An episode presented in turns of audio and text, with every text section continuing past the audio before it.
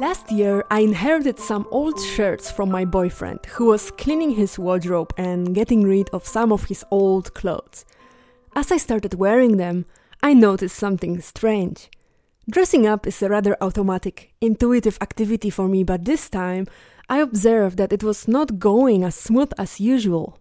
I had to put some effort into buttoning these shirts, and I started thinking why. It turned out that the buttons in men's shirts are located on the right side and women's on the left side. So my entire life I trained and programmed my body to be able to use my left hand fingers to button and unbutton my shirts, to push the buttons through the buttonholes. And now I had to learn to reverse that automatic activity and instead use my right hand fingers to push the buttons into the buttonholes. And while I was doing that, I started learning why male and female shirts have buttons on different sides.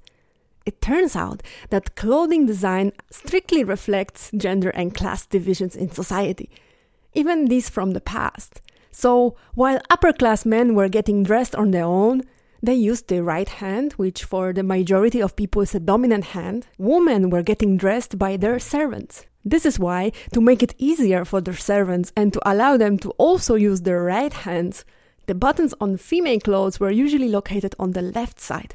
Funny and quite sobering observation to notice how existing gender divisions and relations are first reproduced in design and then learned and reflected in our bodies. Food for thought and perhaps a direct impulse to look for further instances of gender patterns in our daily behavior that become very obvious only when we consciously notice and analyze them.